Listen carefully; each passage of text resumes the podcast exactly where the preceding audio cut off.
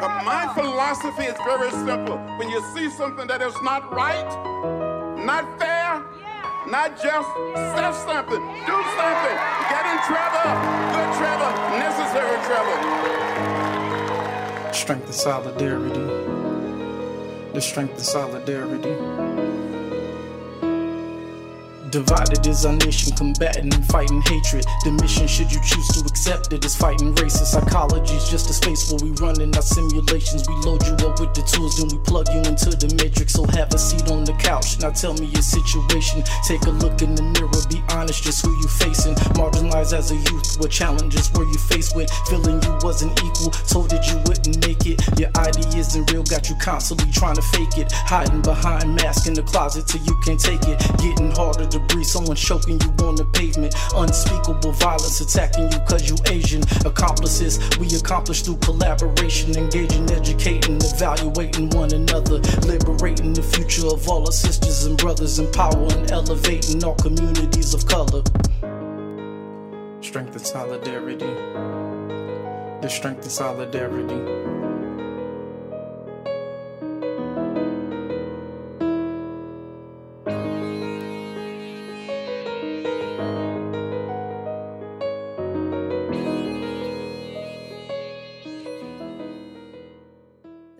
Solidarity podcast is a conversational piece that invites scholars, community activists, leaders, artists, and entrepreneurs to discuss their work as accomplices in cultivating cross racial ethnic solidarity. Hosted and produced by Pooja Dana and Dr. Dana Demanari, it strives to engage, educate, evaluate, and empower communities of color, one episode at a time.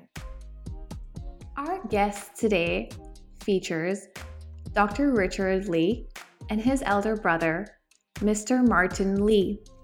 They are the authors of the comic strip The Other Ones by Lee. Dr. Richard M. Lee, PhD, is a distinguished McKnight University professor and distinguished university teaching professor in the Department of Psychology and Asian American Studies program at the University of Minnesota. He's director of the Asian American Studies program and co director of the Counseling Psychology Training program.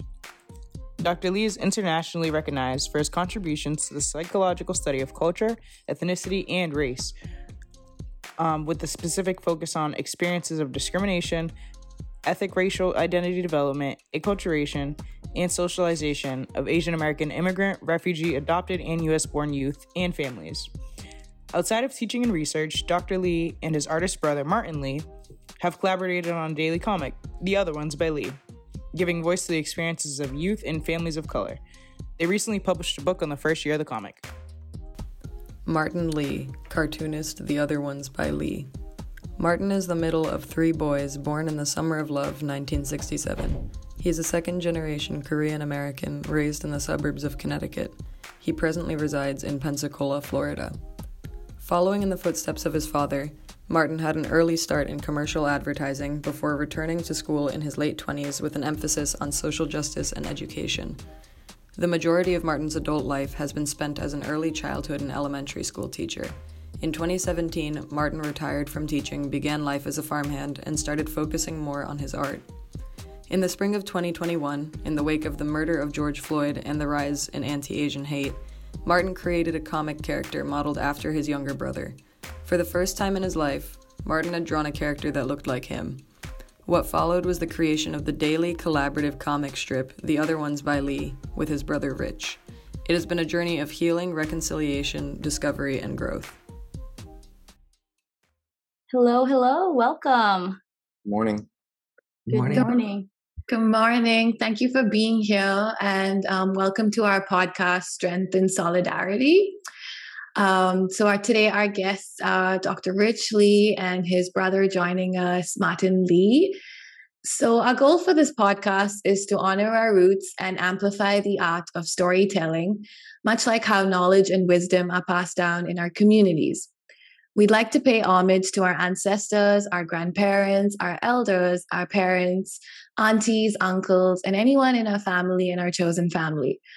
We'd love for our guests to share what is important to them and for us to know what led them to their life's journey as a healer, scholar, teacher, leader, activist, artist.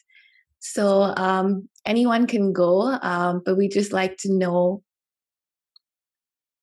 what what led you to your life's journey as um, you know your chosen professions. You want to go first?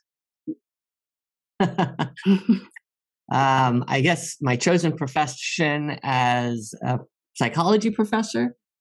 Mm-hmm. Yeah.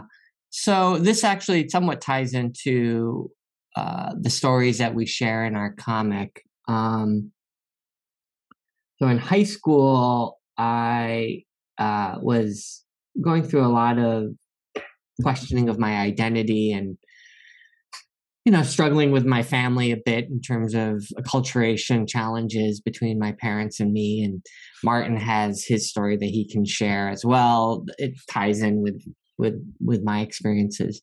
Um but I, I ended up spending a lot of time in the guidance counselor's office because I kept getting sent down there from classes by teachers for being disruptive and questioning authority.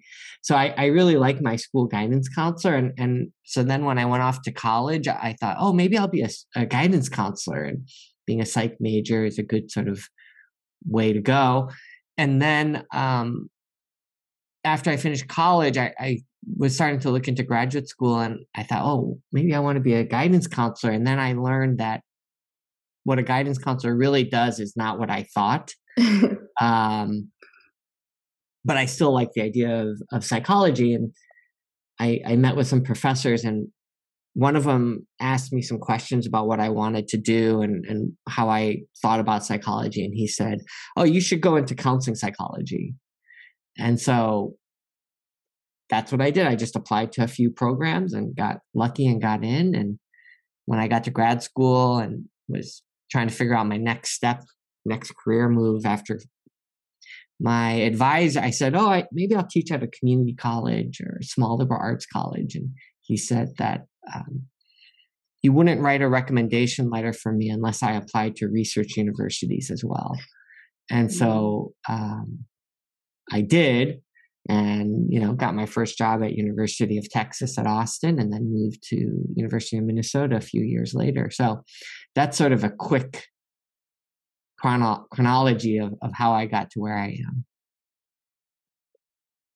Thank you. Thank you for sharing that. And I can kind of relate because um, the reason why I got into the field also was not because of my guidance counselor, but school counselor, because I was also dealing with things at school and transitions and she inspired me in wanting to, you know, be there for other people and kind of do that. So it was nice to hear that um, you had that inspiration from your guidance counselor and then you looked more into that.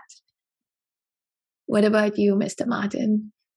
Uh, well, you know, childhood wise, similar to Rich, um, you know, growing up as one of the few people of color in our town, um, I think pretty much aside from our cousin and uh, a few other kids, um, you know, struggling with my identity. You know, this is all stuff I didn't really know at the time.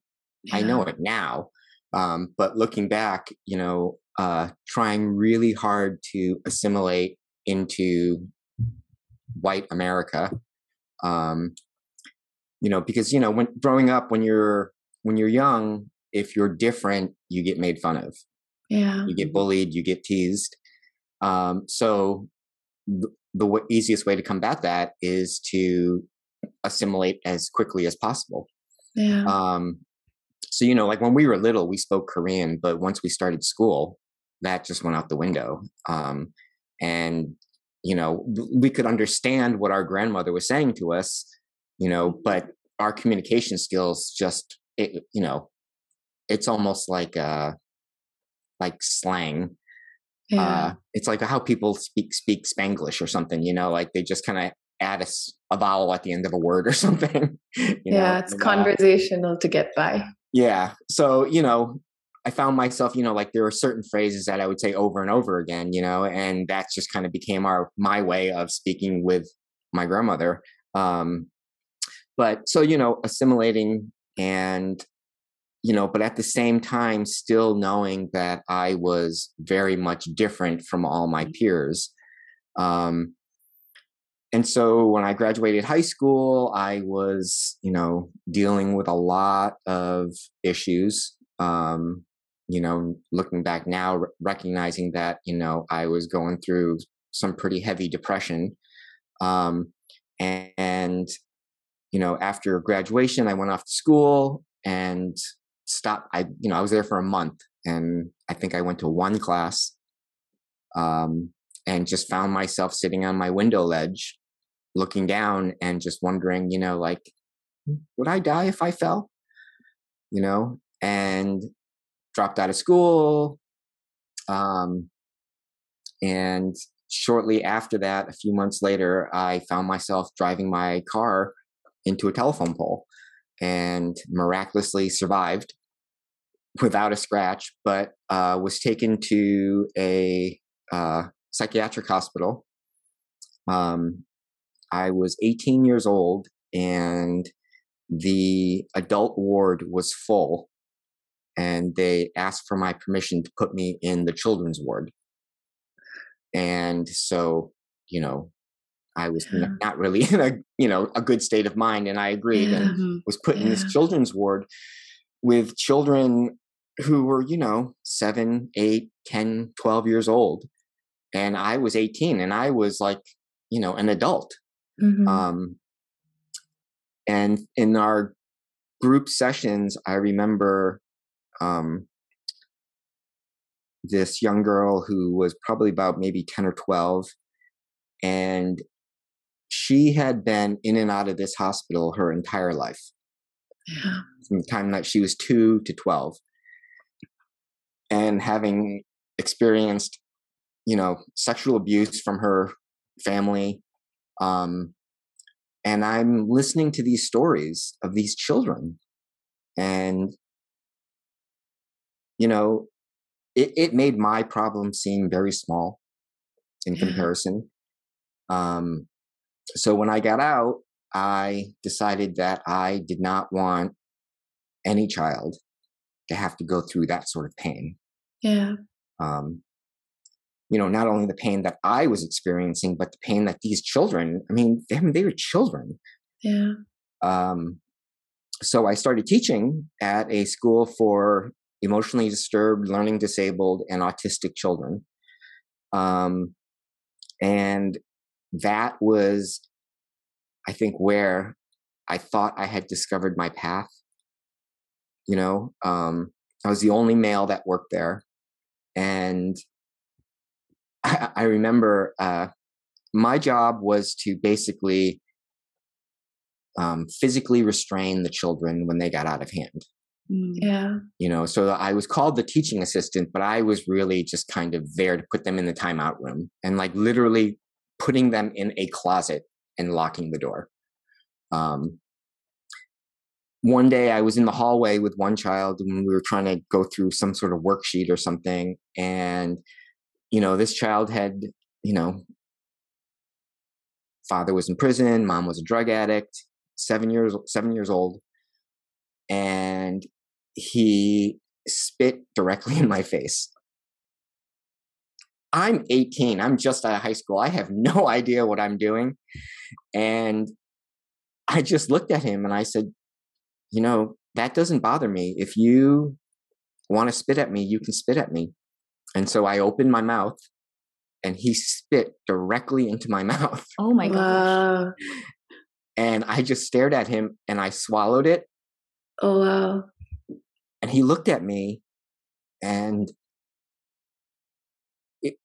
I didn't realize it at the time, but in that moment, I was the only adult male in his life who mm. didn't leave. Wow. I stayed. And so he just stopped and he did his worksheet. and I don't know if it's somewhere in there, it just kind of dawned on me that if I can see the child and they know that I see them, yeah. then I can be effective. And so through a whole series of events, I ended up becoming a school teacher. You know, I had my own preschool and I did all that. And then I became a teacher. And um, work with kids for 25 years, and then I just I couldn't do it anymore. Um, the kids were different. It's about seven years ago. Mm-hmm. Um, I had a first grade class, and they were a wonderful class, but the this new generation of children that were coming, I wasn't sure that I, you know, being nearly 50, if I could actually meet their needs. And, and I mm-hmm. felt like they needed a younger teacher, um, along with a whole bunch of other factors. But um, so I stopped teaching and I started working on a farm.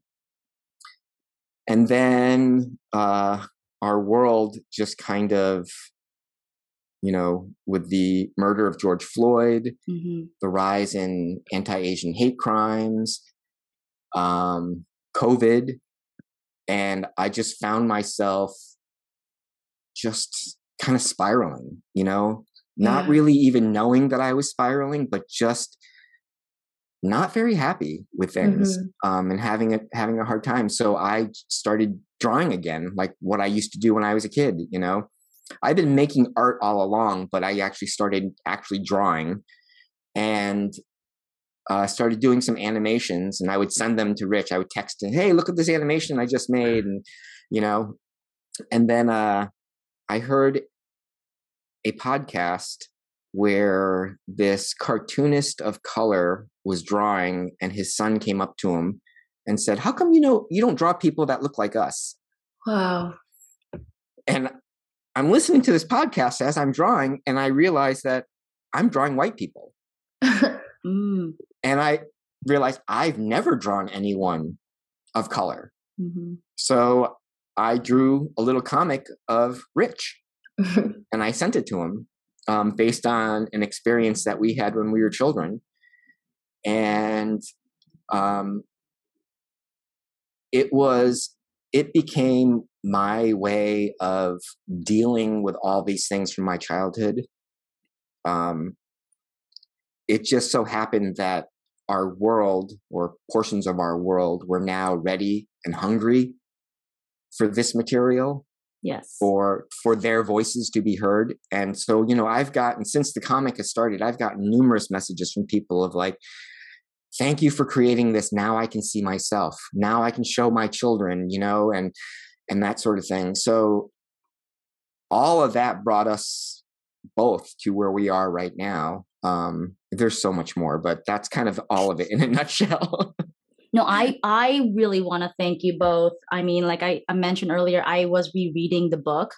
Um, and it just brought forth so many mixed emotions, you know, um, experiences as immigrants, like being in an immigrant family. It's like, oh my gosh, I know exactly how that feels. um, but yeah, thank you so much for this. I I really I don't know. This is definitely something that we need, and I love that it's inspired by Peanuts. you know the comic strip, and um, yeah, I I truly appreciate this. But I was thinking with back on what you said, Martin, regarding the uh, the spitting incident.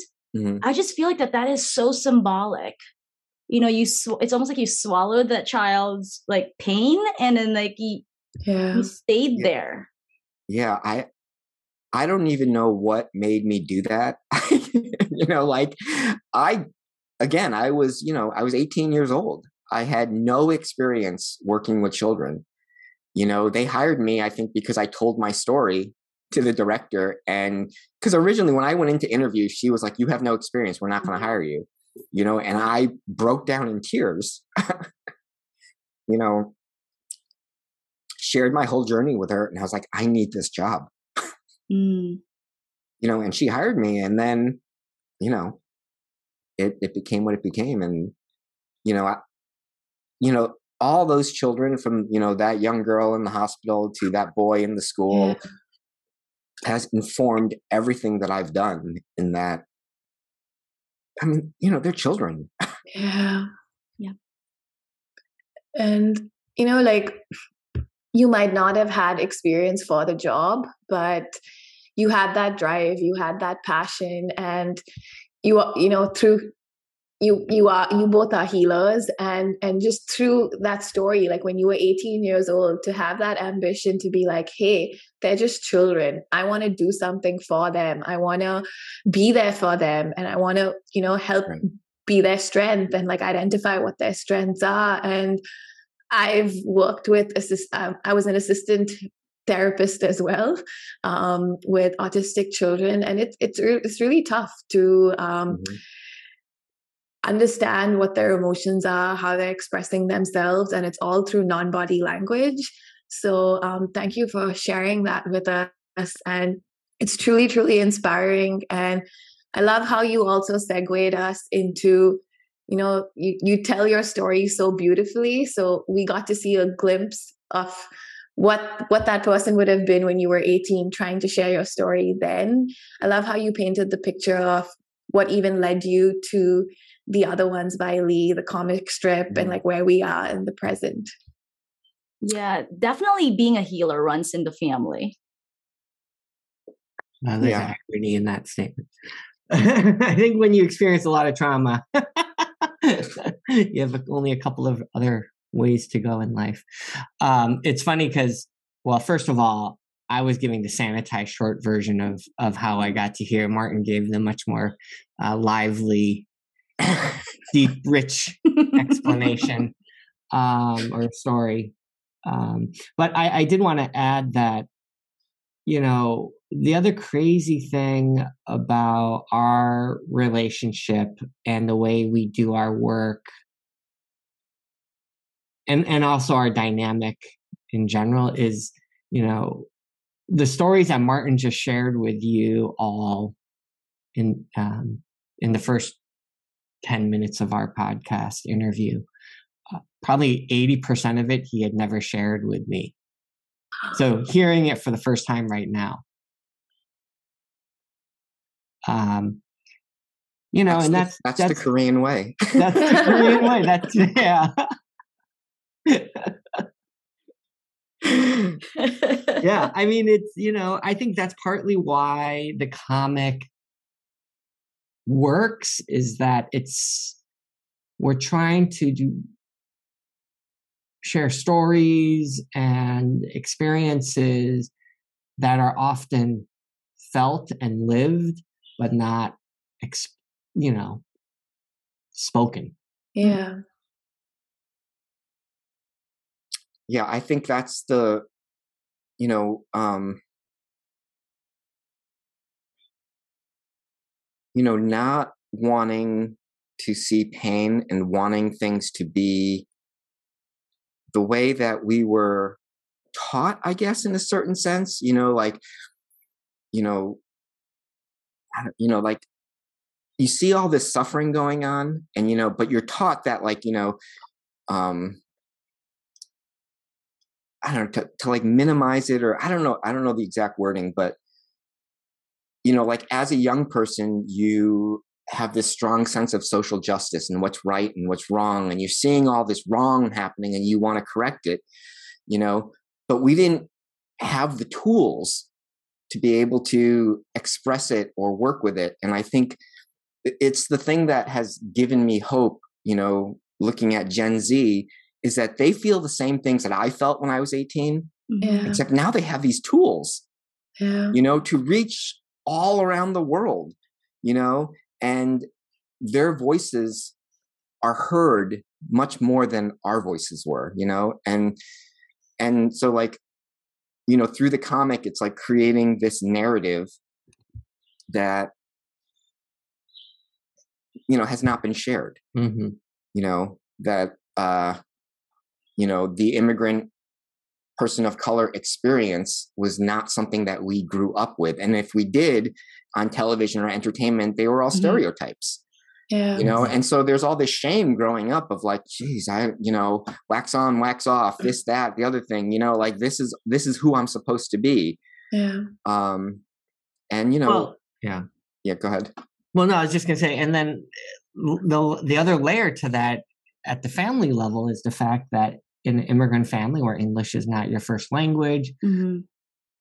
but English is our first language. and there is this language barrier gap between us and our parents and i think they were trying to socialize us to prepare us and and in many ways they did model the right behaviors that that spoke toward fairness and community and inclusion but they didn't have the language in english mm. to match it yeah. and so we didn't hear in the words that we were needing mm-hmm. to reaffirm what we were seeing in their behavior in terms of all the things that they did in the Korean immigrant community to help build it up and supporting people and ensuring people were living a good life and, and, and thriving as best they could.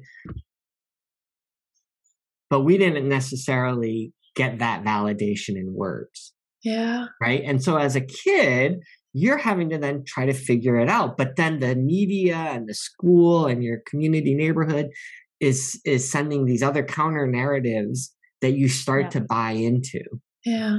Right. Um, and so then what do you do? I don't know. Maybe like, yeah, you literally, you know, um, you swallow that spit, you know, and you internalize it and, and, you know, um, you don't realize how much you're being affected.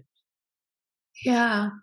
And I think, I think you like i mean even like a few minutes ago when you shared that this was the first time you were hearing some parts of that narrative um, from mr martin i think it also speaks volumes to just kind of like how you said how we've been socialized from asian families where if we're going through something we push it under the rug or like you have food on your table so you know like we don't talk about our emotions we don't show our emotions so from a young age like we're seeing our communities and our families, like immigrant parents, also kind of dealing with those nuances and the ways they do. So much of that internalized messages that we get. When you said that you didn't get that validation, I come I come from a South Asian South Indian family, very orthodox, and that's something. Mm-hmm. As an adult, I've learned to make peace with, but sometimes I I find myself like looking for that validation from like my father, and I'm in my 30s. Mm-hmm. I, well, I think, but but I do want to say, I mean, I don't want to essentialize our cultural customs and practices because I yeah. think I do think our parents were trying to validate, mm-hmm. but it was in a way that was not being aligned with how we were wanting it because we yeah. are we're growing up in this country we're looking at our white yeah. friends how they get validated and we're wanting to be validated the same way our parents were validating us yeah mm-hmm. they were trying to socialize us yeah but we couldn't align yeah yeah right? It, yes. You know and i think that's important because i i don't i think it is easy to say you know we were wanting this and they weren't giving it to us. They were trying to give it to us. And i'm glad i'm happy you said that because when you were like sharing about that earlier it, it made me think of you know our parents our grandparents the way they express and show their love like their love languages is more like actions speak louder than words so it could be something as simple as like you know um, very non-verbal right mm-hmm. like so for me like when i have exams my dad will come drop food or like will cut like fruits for me or like things like that so yeah. i'm really happy yeah. you you shared that perspective that they were they were they were doing it in their own way. And it it was just a, like from from what you know they've been given and also like what they're able to do for us. So thank you for sharing that. Yeah, I, I think one of the ways that our uh, parents tried to show that was um, they would always, every time I went somewhere, out with my friends on a trip or whatever, um, the last thing they would always say is not I love you, which they've never said. Um, even to this day, I just talked to my dad a couple weeks ago and I said, All right, love you, dad. And his response was, ah. that's why you had, that's why I had to train our parents to say that back to me. I would say, I love you. And then there would be silence. And I, now you have to say, okay, I'll wait. and then Yeah. that you know so Yeah. But their way, I think, of saying that um, throughout my entire life was to say, make sure your life.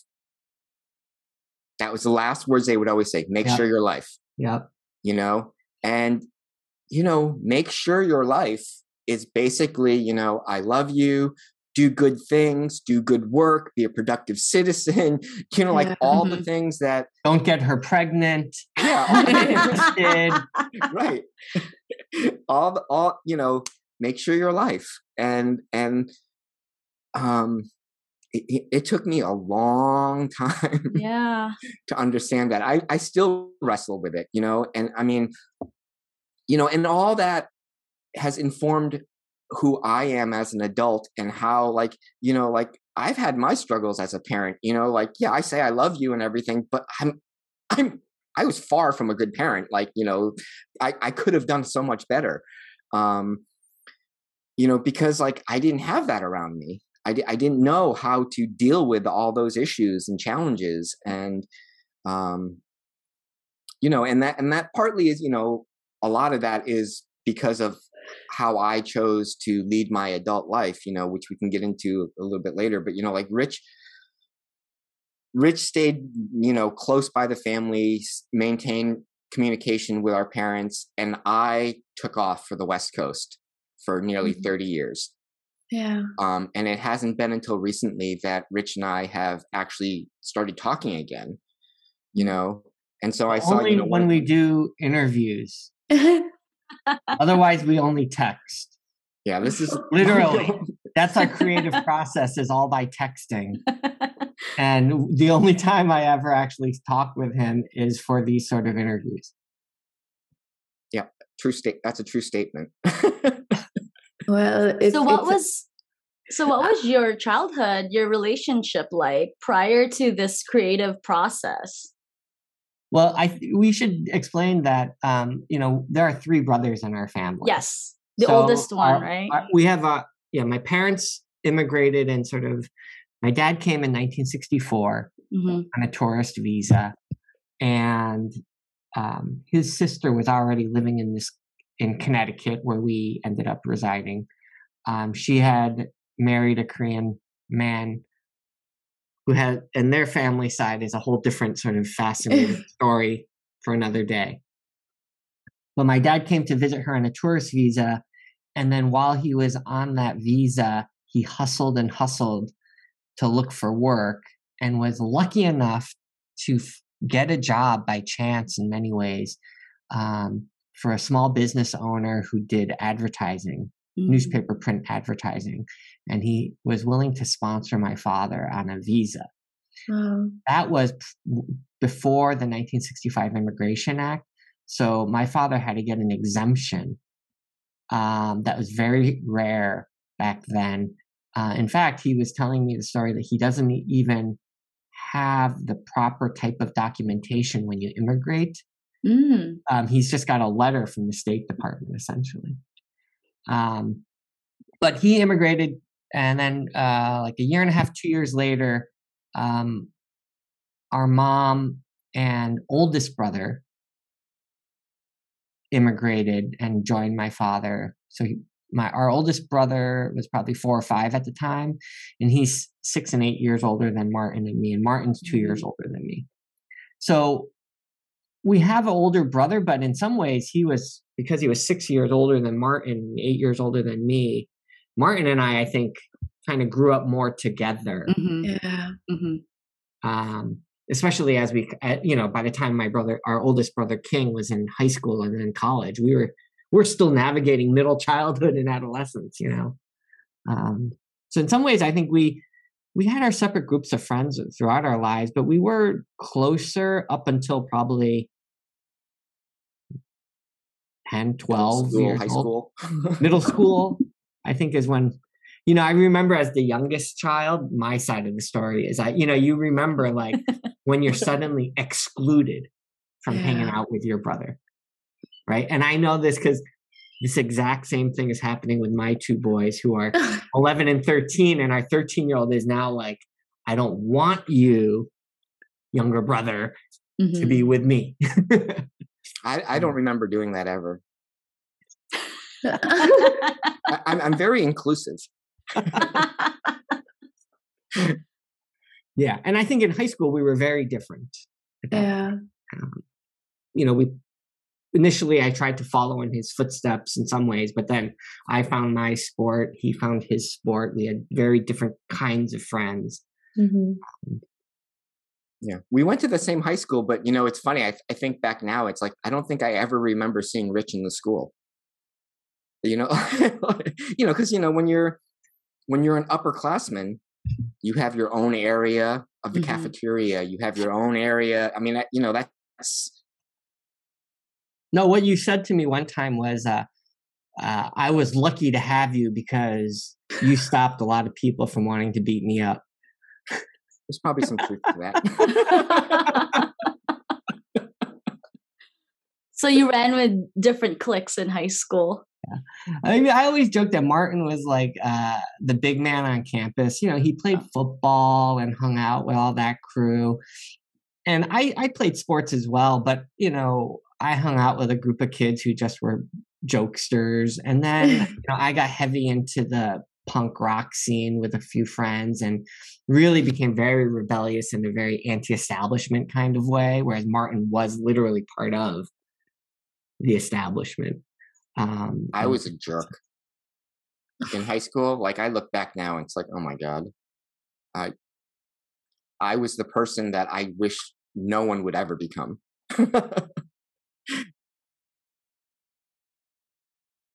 yeah, But so we were very different. That's what happens when you assimilate and you assimilate hard. Yeah. Yeah. Um, you know, I remember, um, you know, like through high school, you know, like people, my friends saying to me, you know, they're like, but you're white. It's like, I'm not white. you know, um, because I didn't show any signs of being Korean other than the Mhm. way I look Mm. you know Mhm. i didn't bring korean food to school i don't think my friends even came to my house until Mhm. after high school Mhm. um i mean i didn't want you know because like you know our grandmother didn't you know how many didn't speak speak english Yeah. you know and like when she would answer the phone you know i mean i would be so embarrassed when she would answer the phone and i knew my friends were going to call like you know because you know like kids will take any little bit that they can and just pounce on you you know and yeah there was uh, oof. just talking to think you we just just played- talking to you all we- now all these stories are coming back we just grew up different. I think we approached, you know, I think it's partly our personalities and partly our Yeah.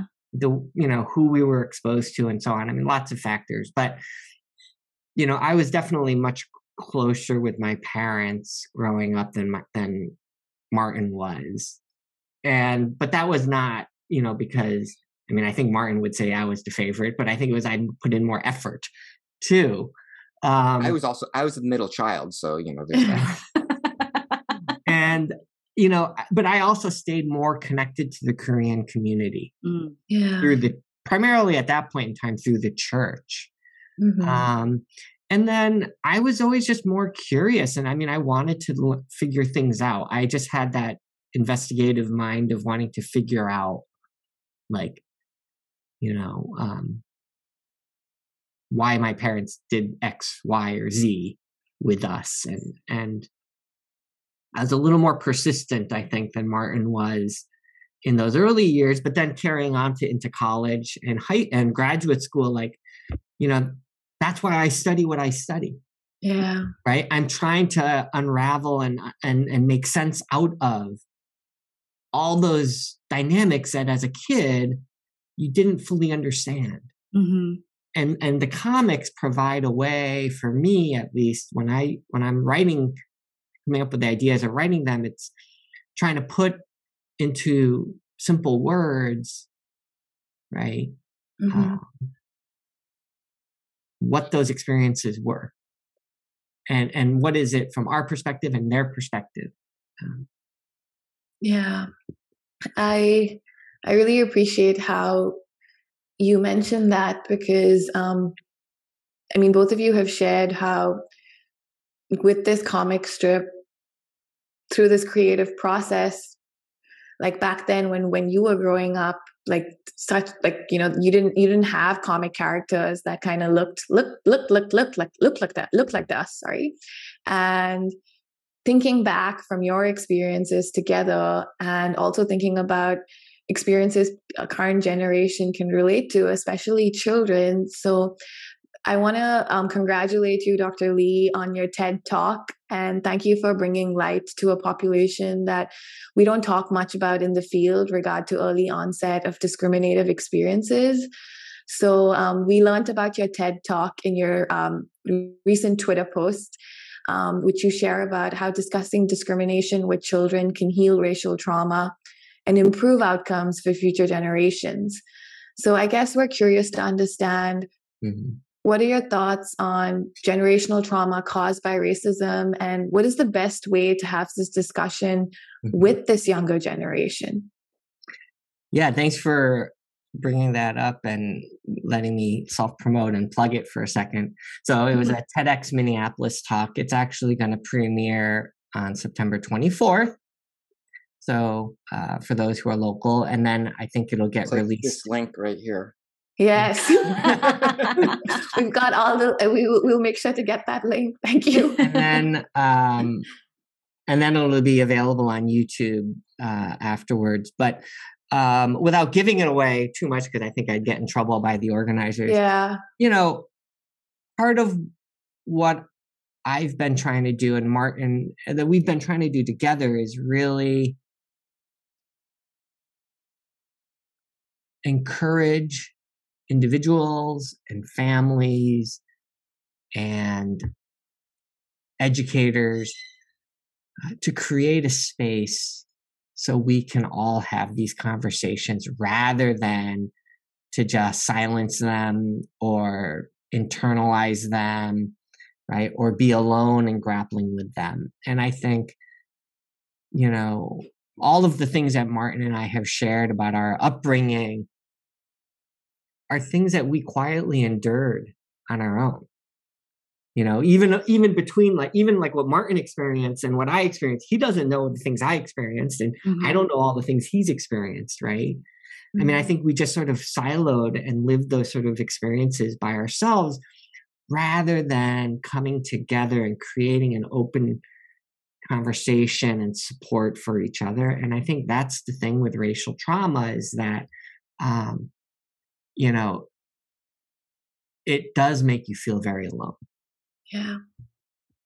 And so uh, the you know my TEDx talk and I think our comic is really about how do we amplify the experiences that all of us have had mm-hmm. as um, children of immigrants or immigrants yourselves or right as um, minoritized uh, people like you know um, giving privileging our voice for once. Yeah. Right? yeah how how did um the both of you uh, what was the process like with this radical healing? You know like going towards also healing your relationship as brothers. What was that process like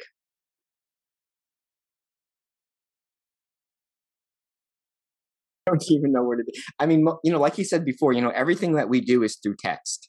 Mm-hmm. you know, and I think I think just because we are brothers and we mm-hmm. have and we're older now and we just understand each other in this kind of unspoken unwritten way it's because we're family you know and we know each other well enough that you know even though we primarily communicate through text, like I understand through the text what he's saying. Yeah. He understands through the text what I'm saying. You know, um, I don't, I'm not exactly sure why that is, yeah. but you know, it, it it just is. You know, like he know, like he'll know, like oh, that's gonna push his button. You know, and he'll either push it or not. You know, um, but I think you know, like what he's what Rich has been doing and in his writing in the comic and what I've been trying to show is that our experiences are valid.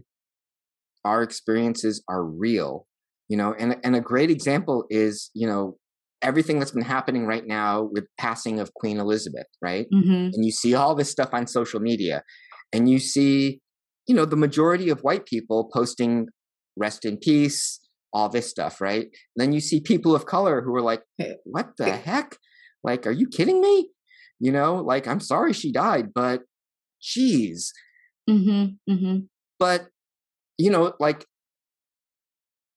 if you just only see those posts where Yeah. it's like you know god save the queen and this that and the other thing and that's all you see then you buy into that narrative you know Yeah. and and our comic provides this other narrative that is just as real just as valid Mm. and based on experiences when you come from the underprivileged you Mhm. know when you come from the groups that have been silenced and um you know when we, when i when i first started doing the comic and i would send them out to friends and post them and high school friends were like i had no idea you went through that it's like well yeah because how would you under i you know how would you even understand you know that we had a cross burned in our front yard like you wouldn't understand because that's never going to happen to you That was actually a true story. I read that in the comic. That was the a f- true story. that was the first comic Mhm. that was the yeah wow. Yeah. um and you know we've you know we've talked about it since and um you know our dad basically we told him what happened and he said bad people did that and that was all that was the only discussion we ever had. Mm. and you know rich can tell you you know like it wasn't until like 30 something years later that we actually talked about it. Learn more here. Um, yeah. Yeah our creative process um you know early on i think martin would before the comic sort of came into the form it is now when he was you know he was working out the art he would send my brother king and i the he would text us the the drawings. Then we'd both kind of comment or we'd say oh you should do one on this or something. Um and then um martin and i just started communicating more about these ideas and i think I, I'm just going to interrupt you for a second. You know, I think back at that time, and I think, um, in that moment, our older brother was in the process of moving, Mm. right? So I would text these to both of them and to get feedback or what, just to share. Yeah. And our older brother King was like, um, "Aren't comics supposed to be funny?" Hmm Because they were all dealing with childhood trauma issues, right? Yeah. and and so and so couple that with the fact that he's moving in the process of moving um so he kind of stopped replying to the texts so then i just started individually texting just rich Mm. um and that's kind of how i think that all like i think if king had not been moving then Mm. you know the other ones by lee by the lee brothers would probably be all three brothers and it would probably be much more complicated. We have to divide up the hundreds of dollars that we're making. Right. Three way. Easier to divide by two. Yeah. we put the pennies in two p- piles. Right. Um, so yeah, I mean, but early on, Martin, I remember made a comment about how he knew how to illustrate the emotions or the feelings, um, but he didn't always have the right words. Yeah. they were very angry Mar- yeah, Martin would kind of come up with a comic idea and would be super angry, and I'm like, well, that's let's. There's got to be more than just the anger. Yeah. There's more than just the emotion to these things. hmm there's a thought there's a you know a piece of wisdom or some sort of nugget and so i think that's where being a psychologist and doing research more broadly in these areas, I was able to come with uh, language, right, Mm-hmm. a vocabulary that helped flesh out a lot of what Martin was feeling or reacting to. And it is kind of similar to just who we are as people. I mean, Martin is much more of a reaction, you know, oriented person. And I'm much more of a let's sort of face, you know, take time to process Mm-hmm. and Yeah. But I think I think that's beautiful because I think that's like the yin and yang, and that's how you know you kind of have your creative process going. And when you kind of spoke about earlier, Dr. Lee, about the the creative process of the emotion of anger, it, it made me think about how anger and sadness sometimes can be two sides of the same coin, and Mm. how you know you brought that language to also make to kind of process and also like heal through that of like okay how do we kind of share the wisdom in this piece as well Yeah, I mean, early on, I think Martin, you made, yeah, Martin made a comic about how we were joking one time, and then he made a comic about how he's the id and I'm the ego. And in some ways, when, you know, Donna, you brought up the radical healing framework that um, Helen Neville and Yes. others, uh, colleagues have developed. I think in some ways that's if we want to take that Freudian analogy of id and ego a step further, it's kind of the super ego, Mhm. right? It's sort of our moral the moral compass that's guiding yeah the work, right? You know, how can we keep always in mind that the purpose of the comic it's not just to vent, Mhm. no right? Um, and it's not just to toe the party line, right? It's about how can we create this space to give voice to people who haven't had that opportunity and to validate their experiences and to do what's right, yeah right? To show a different perspective that's just as um, valid, if not more. Mhm.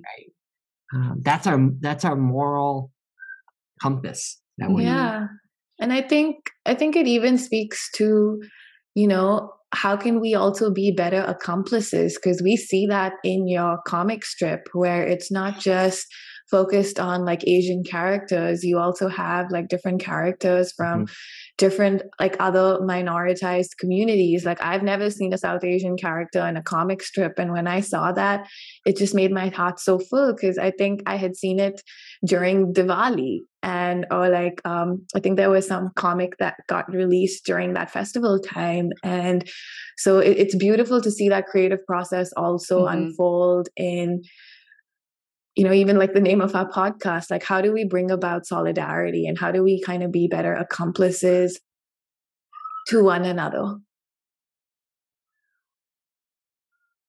Well, you know, this goes back to the Peanuts comic strip and, you know, ours being a racial parody of it as sort of the origin story. But, you know, early on, Martin was doing a lot of archival work on the, the history of the Peanuts. And, you know, one of the few characters of color in, in the Peanuts comic strip is Franklin. And Yep. you know, I think Martin, you were saying that they he only appears in what, like less than one percent or something. Less than Yep. half a percent. Point, point zero zero seven. I read that. yeah. Yeah. So, you know, and and you know, in those early interviews, Charles Schulz said, you know, well, he it, he struggled with presenting Franklin as a main character or as a featured character because he didn't know that lived experience. We don't know the lived experience of all of our characters as well, but I do think that when you have cultural humility and you just take that bit of time to understand history hmm right, and develop empathy, I think it, is possible hmm right? There are universal processes that allow us to try to speak for different communities of color. Yeah. Right? People with different backgrounds and, and histories. Um, we may not always get it right. And sometimes we do worry a little bit like, oh Mhm. gosh, how do we frame this? Yeah. And so, and it is true that, you know, the main character, Diggy, does sort of, you know, his voice is clear and that is our voice, Yeah. right? Um, and so that's sort of the anchor to Yeah. to the rest of it. Is Diggy you, Rich? Yeah, so Diggy was my childhood nickname Oh. that my grandmother used to use and and it's a it's a Korean pronunciation of Dicky. Ah. Um but you know, as a kid that's all I heard in the family and then it was an embarrassment and super shameful to have to ever hear that in any sort of public space. Um so you know, it's only been in my later years that I've actually come back to being like, okay, you know, I mean, for years, I just, I, people would say, what was your nickname? I I didn't have one, you know? Yeah. Um, so most of the time the diggy character is rich um but because because he's the writer and i'm the illustrator um i would say maybe about half the time he'll actually say this character says this this Mhm. character says that and the other half of the time it's just text and i have to Mhm. and so i decide who the characters are going to be mhm. yeah. you know and there's other times that i'll just change the characters that he's given me because i feel like oh i want to That's highlight this character today or whatever um but he is you know the diggy character is kind of the primary character that things kind of revolve around um you know and you know so then i just kind of have to feel like who which character am i feeling today that should be you know the other one in the in panel with him and um yeah i mean you know so our, our process is pretty fluid in that sense um and it all it all seems to work together like this morning i made one and he said change this character it's, it's stronger with this character i'm like okay I love Which- that. I love that dynamic that you have. Yeah. I mean, I, I, I, I love that right now. Also, we're able to like witness that and be part of that. Like, I don't want this podcast to end. I want to keep talking to y'all. um, but I, I would guess I was curious to understand. Um, do each of you have any favorite characters from the strip, or like, do you have like a fam- favorite comic strip that's your favorite so far? Hmm. I don't have a favorite character. I mean, since I created all the characters, they're all my favorite characters. Um, you know, I think the comics that I like, well, my drawing style has changed over the course of the past year and a half. So I like the present comics that I'm drawing. But as far as story goes, I think um, there was a series that I made back early, which were an experience that I had when I was little, um, which might inform a lot. But you know, they, Rich and King, when I was like five, both said that I was adopted, and my parents, our parents, were like, "Oh yeah, yeah, yeah, you were adopted," and uh-huh. said I was found underneath a bridge you know and i carried that my entire life because we never talked about it was like it was like literally a 30 second conversation in the back of the car like coming home from the skating rink. I remember exactly you know we were going over the railroad tracks and that's when they said you were adopted we found you under a bridge. That's why your skin is darker. That's why you have so much hair on your body. These are all reasons why you're adopted. I mean i carried that through into my adulthood you know, because we never talked about it. And so no one said, no, you're not, you know, they, it, you know, um, so it, I think it's just one of those things. I mean, like that story in and of itself kind of captures, I think, what it's like growing up as a child of immigrant parents in the United Mhm. States. you Okay, know? so so the so let me put some cultural context to this. That's where the super egos come. So it in. wasn't that we said he's a you are adopted. That's why we found you under the bridge. It was our parents told all of us individually that we were found under a bridge. because that is a Korean adage that parents use with children as a way to facilitate filial piety. Hmm. Right? You need to always be thankful to us. Yeah. Mm. Right? Not we, you know, so whether you're birthed by us or not, we are the ones raising you. Mm-hmm. Right? So King and I understood at a young age that when our parents said to us, We found you under a bridge, and it kind of heightens that anxiety in you, like, right? But we knew why they were doing it. Like Yeah. we kind of figured out Martin's a little slower. so we didn't realize that we were traumatizing him saying Yeah. that in the car. Oh. We thought it was funny Yeah. because we got it. Yeah, Got but the see, I- metaphor.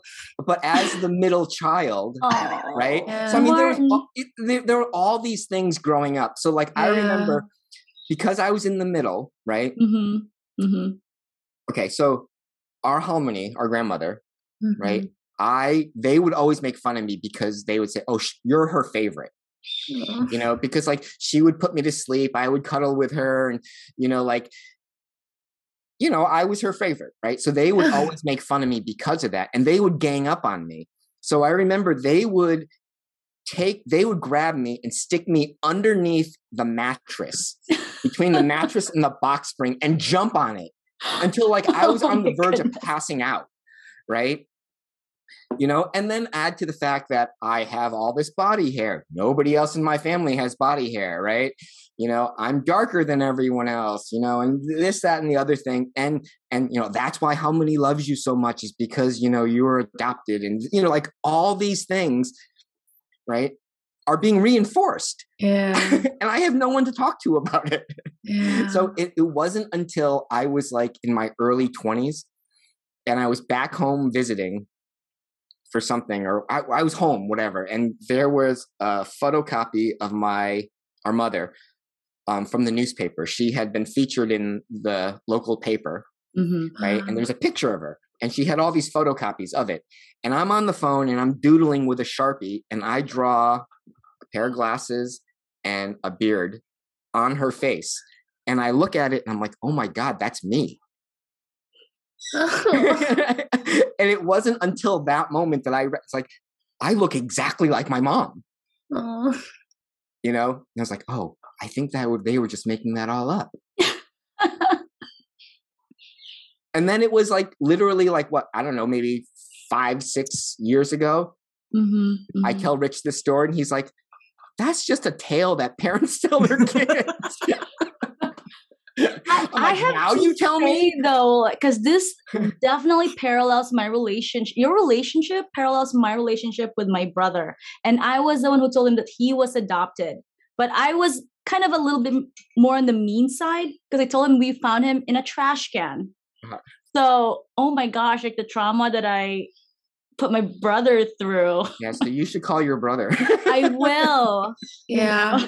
I think I'm going to have to call my brother too. I'm the oldest.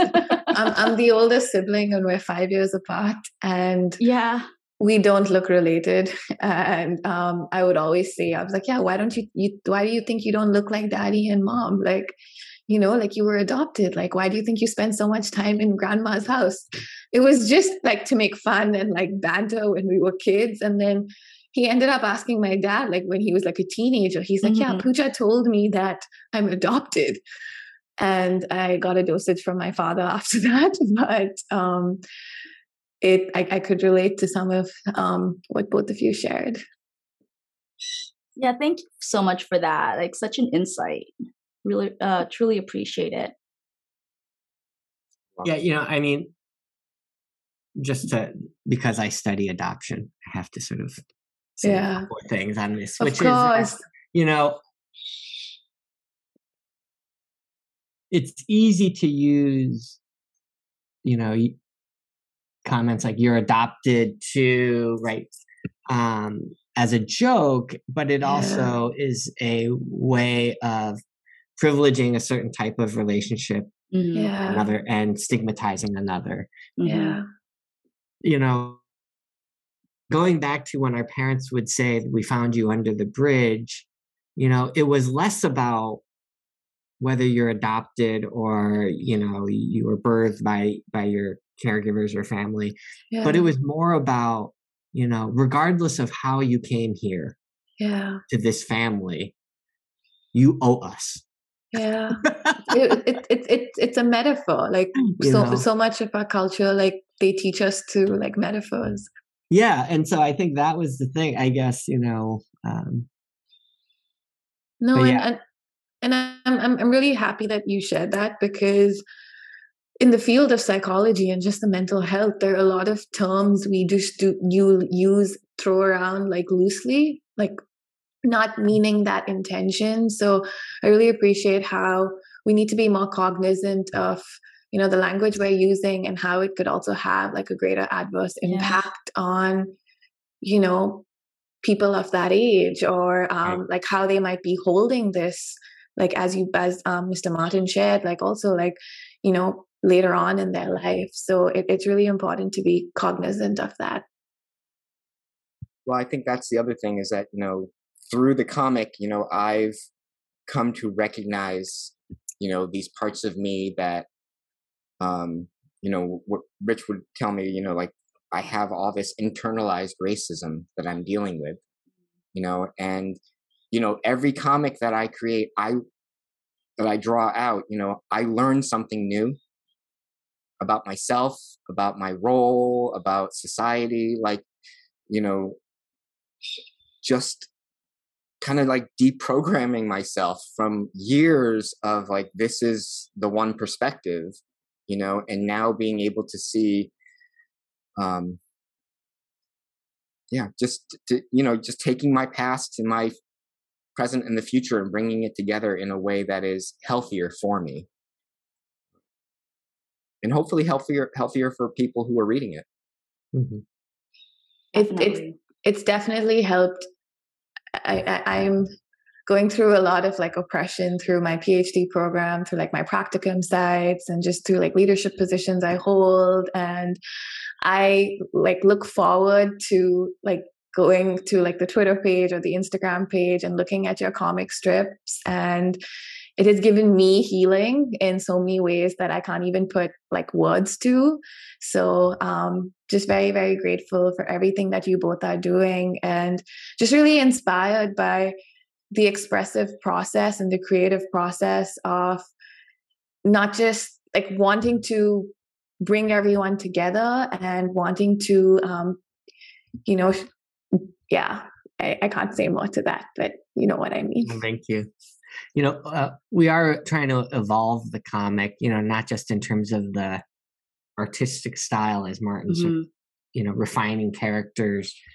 Um, but we also made a conscious decision after we published our uh, book. Raise it up, Donna. Yeah, um, I was um going to ask earlier. Thank you. um, after we published our book, uh, which covers the full first year of the comic, now we're trying to publish comics daily that are more driven by current events. Mm.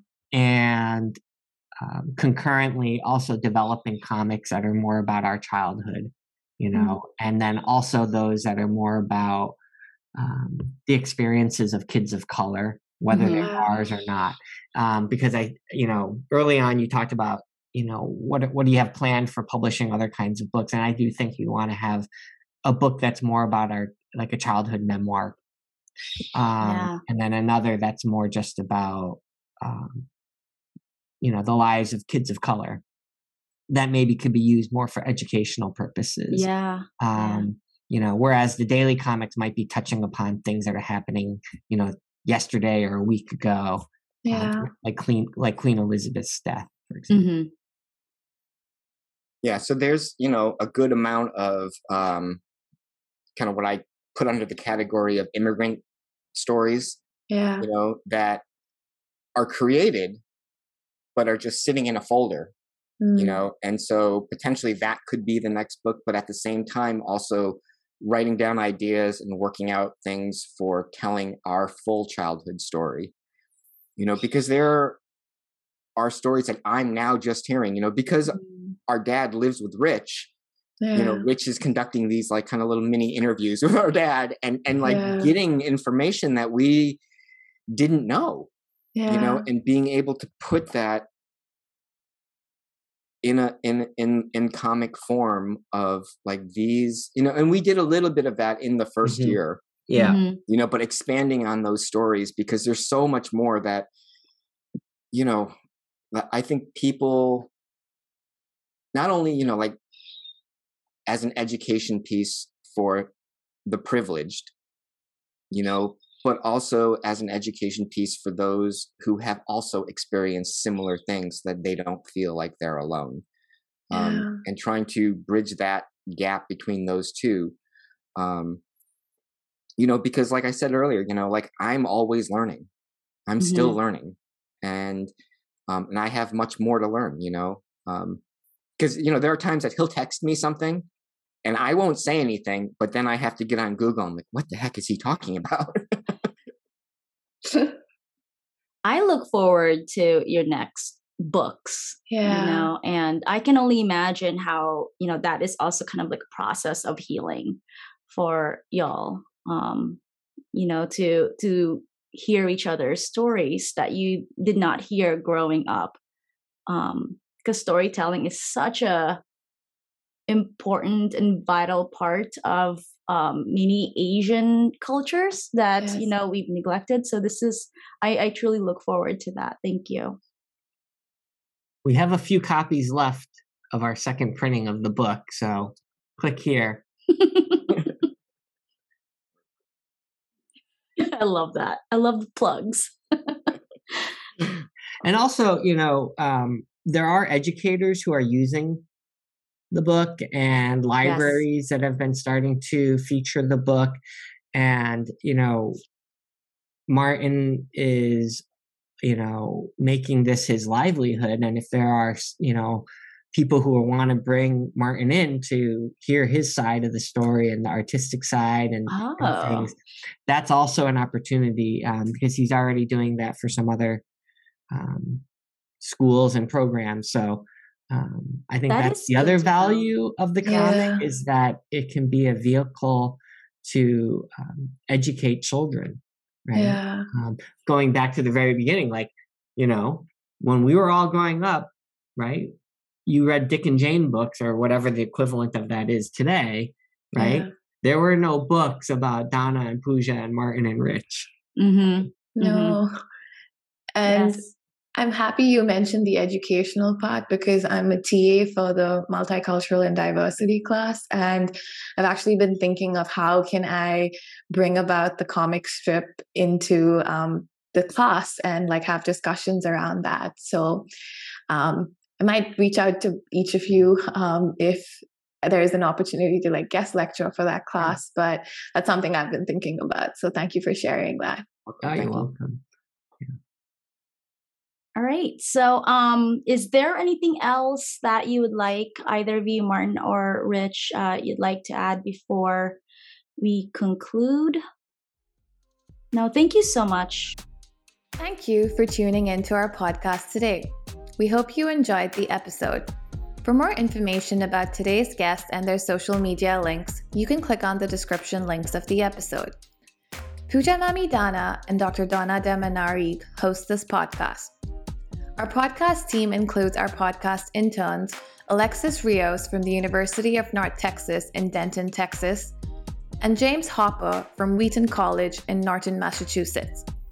We also want to acknowledge our production team, David DeVito and Rachel Sheffer.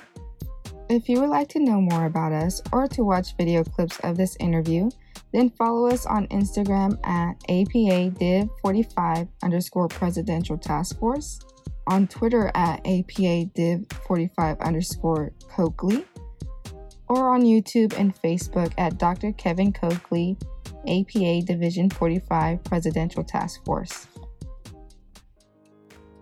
Strength and solidarity. the strength and solidarity.